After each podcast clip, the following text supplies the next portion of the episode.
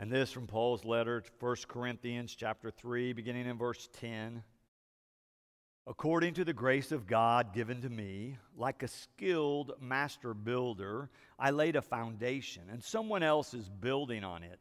Each builder must choose with care how to build on it. For no one can lay any foundation other than the one that has been laid. That foundation is Jesus Christ.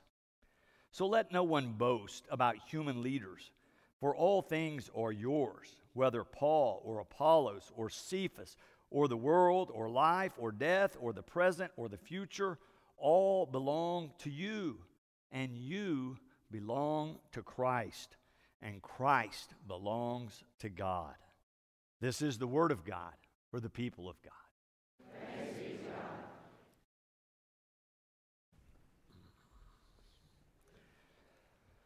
So, out, throughout this letter we call First Corinthians, Paul is writing about differences in people and differences in churches and how we best handle that as disciples of Jesus Christ.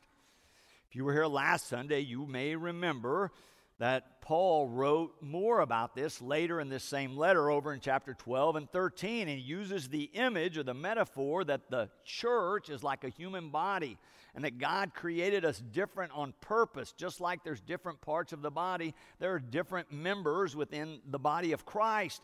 And God does that on purpose to enrich our effectiveness as a community of Christ, to strengthen our witness in faith, hope, and love the greatest of these, Paul says, is love, and that we should embody or in flesh or incarnate that witness to the world.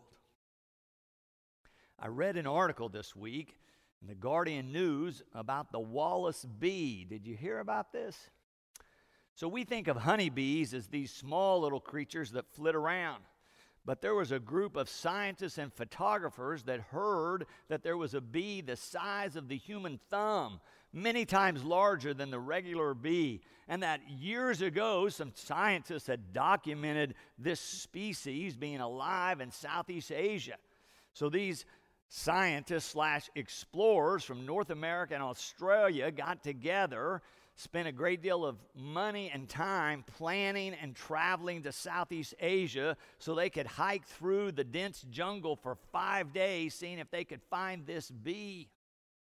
Day one, two, three, and four were a bust. But day five, when they were up on a tree digging in a termite's nest, guess what flew out?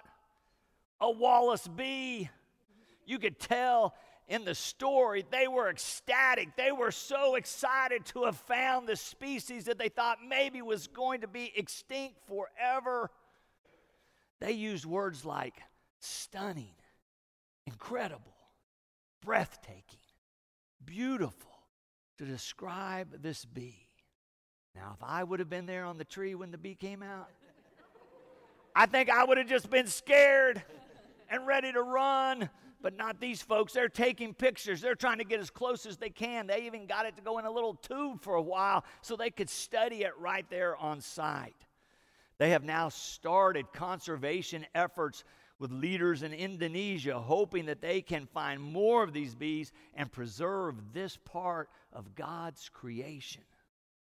But as I read about how excited they were, I began to wonder if perhaps they could be a model for all of us when we run into human diversity, when we run into differences within the human community that God has created.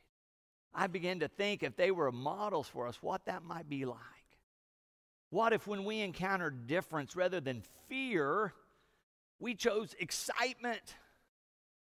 What if we were as curious as these explorers, these scientists were, to learn about all of God's creation? What if we were as committed as they were to give our time and resources to search out what all God has created so that we might learn about it? And understand it better, I think maybe it would help us. If we were as willing to search out diversity, variety within the body of Christ, within God's creation, if we really believe that God has created all of us and on purpose put variety in our midst, for the good of us all. Perhaps it would help us as we go forward. In this particular letter, Paul is particularly talking about leadership for the Corinthian church. He notes, I laid the foundation, but I understand there are other leaders. And you find out later in the letter that all, not all the leaders have agreed. They've not all taught about the Gospels and how to practice the faith in the same way. But Paul says in our reading this morning each builder must choose with care how to build on the foundation. For no one can lay any foundation other than the one that has been laid. That foundation is Jesus Christ. And again, last Sunday, reading from this same letter, Paul summarized for us what it means to be a follower of this Jesus Christ. And he says, what it means is that we can all be sure that God loves us, and that's what's been revealed in Christ Jesus. But there's more than that. Not only does God love us, but we are to love as Christ revealed that love. Paul makes clear, reiterates what Jesus makes clear. Love is the first and great commandment. Love trumps all the others. Love is at the core of who Jesus was and who we are to be as a Christian community. So, as reading this text, thinking about the events of this week, I cannot help but think of John Wesley, the founder of the Methodist movement. He has said so many wonderful things on so many different topics, and because he was a writer, both in journals and sermons and letters, we have captured a lot of what he has written. But he has some pretty specific and cogent comments on what it means to be a Christian and what it means to be a part of the community of Christ.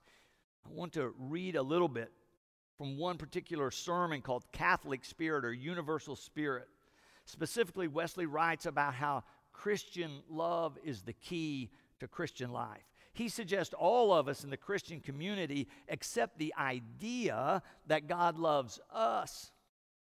Then he says, most would even take the next step and agree with me that Scripture says because God loved us, we are to love one another. Thirdly, he notes that people say they agree with this ideal of love, but then he asks, do all people practice it? He answers himself by saying, daily experience shows the contrary. Then Wesley begins to ask questions. The first one he says, Though we cannot think alike, may we not love alike? May we not be of one heart, though we are not of one opinion? Without all doubt, we may, he says. In this, all the children of God may unite in spite of these smaller differences. Those remaining as they are, we may assist one another in love and good works as we move forward. Later in the same sermon, he quotes this letter from Paul that we're reading out of this morning, and he says this It is certain that so long as we know but in part, all people will not see all things alike. It is an unavoidable consequence of the present weakness and shortness of human understanding that several people gather together while be of several minds in their opinions about religion as well as in common life.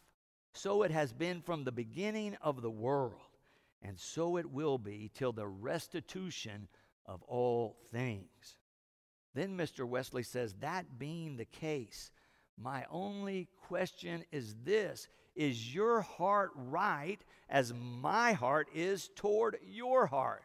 He's quoting from Second Kings at that point. But he says, Just so you're sure what I'm asking, I will give you these following questions. And then he says, Do you believe in God? Do you believe in the Lord Jesus Christ? Is your faith filled with the energy of love? Are you employed in doing not your own will, but the will of God? Does the love of God direct you to serve God? Is your heart right with your neighbor? Now, this is where I think he begins to go to meddling here. You begin to see this radical love of Jesus pouring through Wesley in this next set of questions. He goes on to say, Do you love all humankind as yourself without exception? If you love only those who love you, what reward have you? Do you love your enemies? Is your soul full of goodwill, of tender affection toward them? Do you love even the enemies of God, the unthankful and the unholy? Do your hearts yearn over them? Could you wish yourself accursed for their sake? And do you show this by blessing those who curse you and praying for those who spitefully use you and persecute you? But he's a philosophy professor. He likes questions. He goes on Do you show your love by your works while you have time? As you have opportunity, do you in fact do good to all? Neighbors or strangers? Friends or enemies? Good or bad? Do you do them all the good you can to the utmost of your power? If so, then, Mr. Wesley says, may every Christian say, then your heart is right as my heart is toward you. If it be, give me your hand. Then he reiterates, I'm not asking you to be of my opinion, but give me your hand. Wesley writes, I mean, if you love God and all humankind, I ask no more Give me your hand. Let us move forward together. Now, I think that's a man who is giving his whole self, his whole life, offering all of whom he is to God.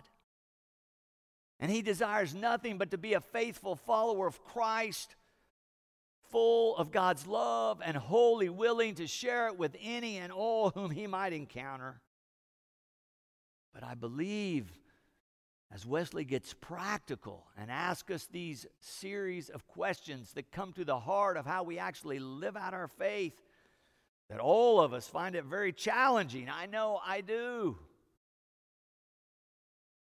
But I think even though Wesley wrote over 200 years ago, that these questions and this explanation about the heart of Christian community is very relevant to the issues we're discussing now and the issues our General Conference discussed in terms of human sexuality. The General Conference ended on Tuesday.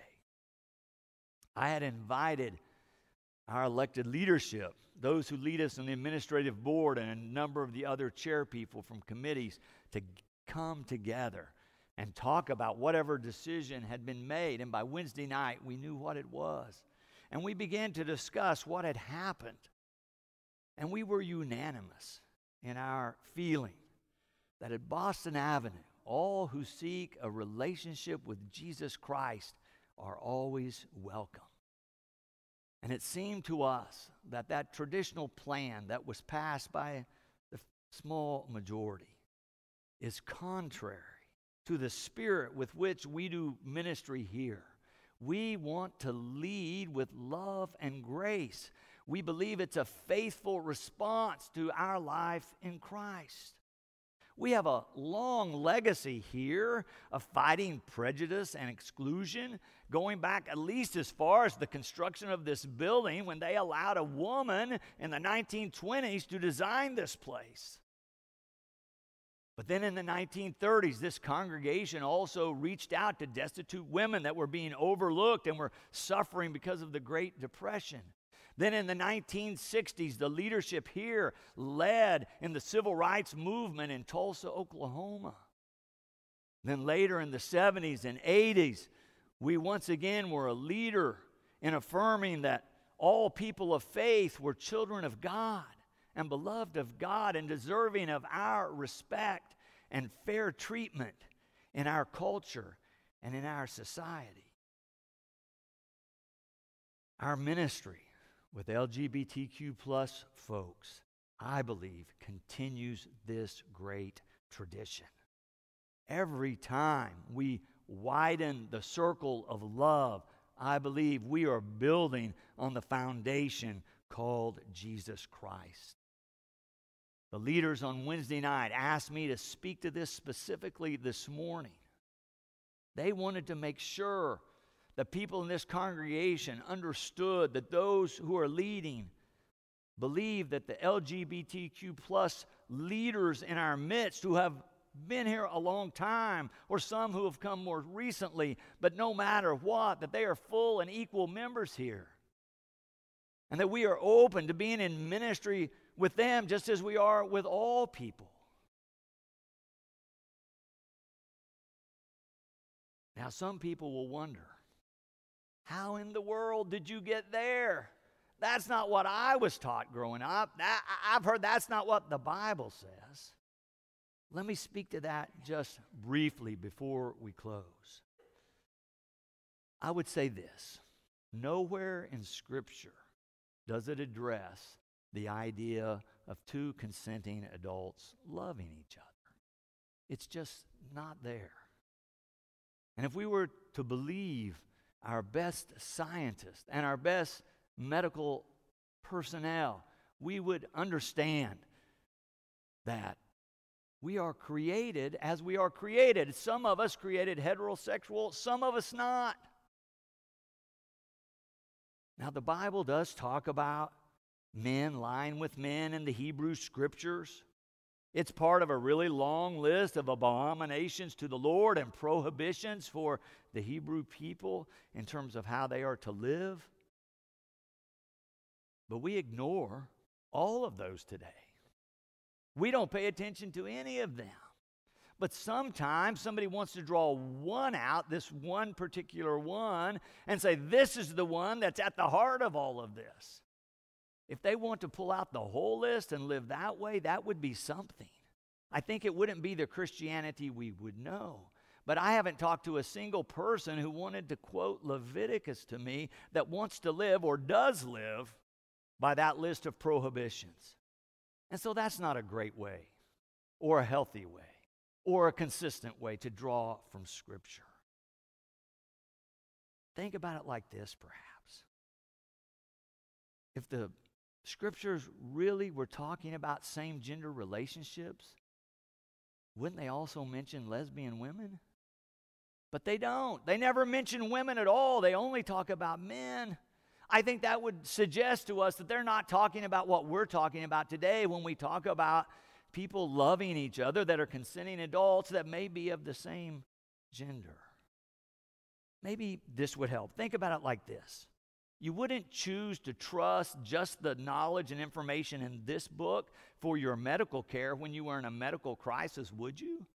You would want the latest, the best, all the technology, all that we have learned. You would want them to bring all that to bear for your health.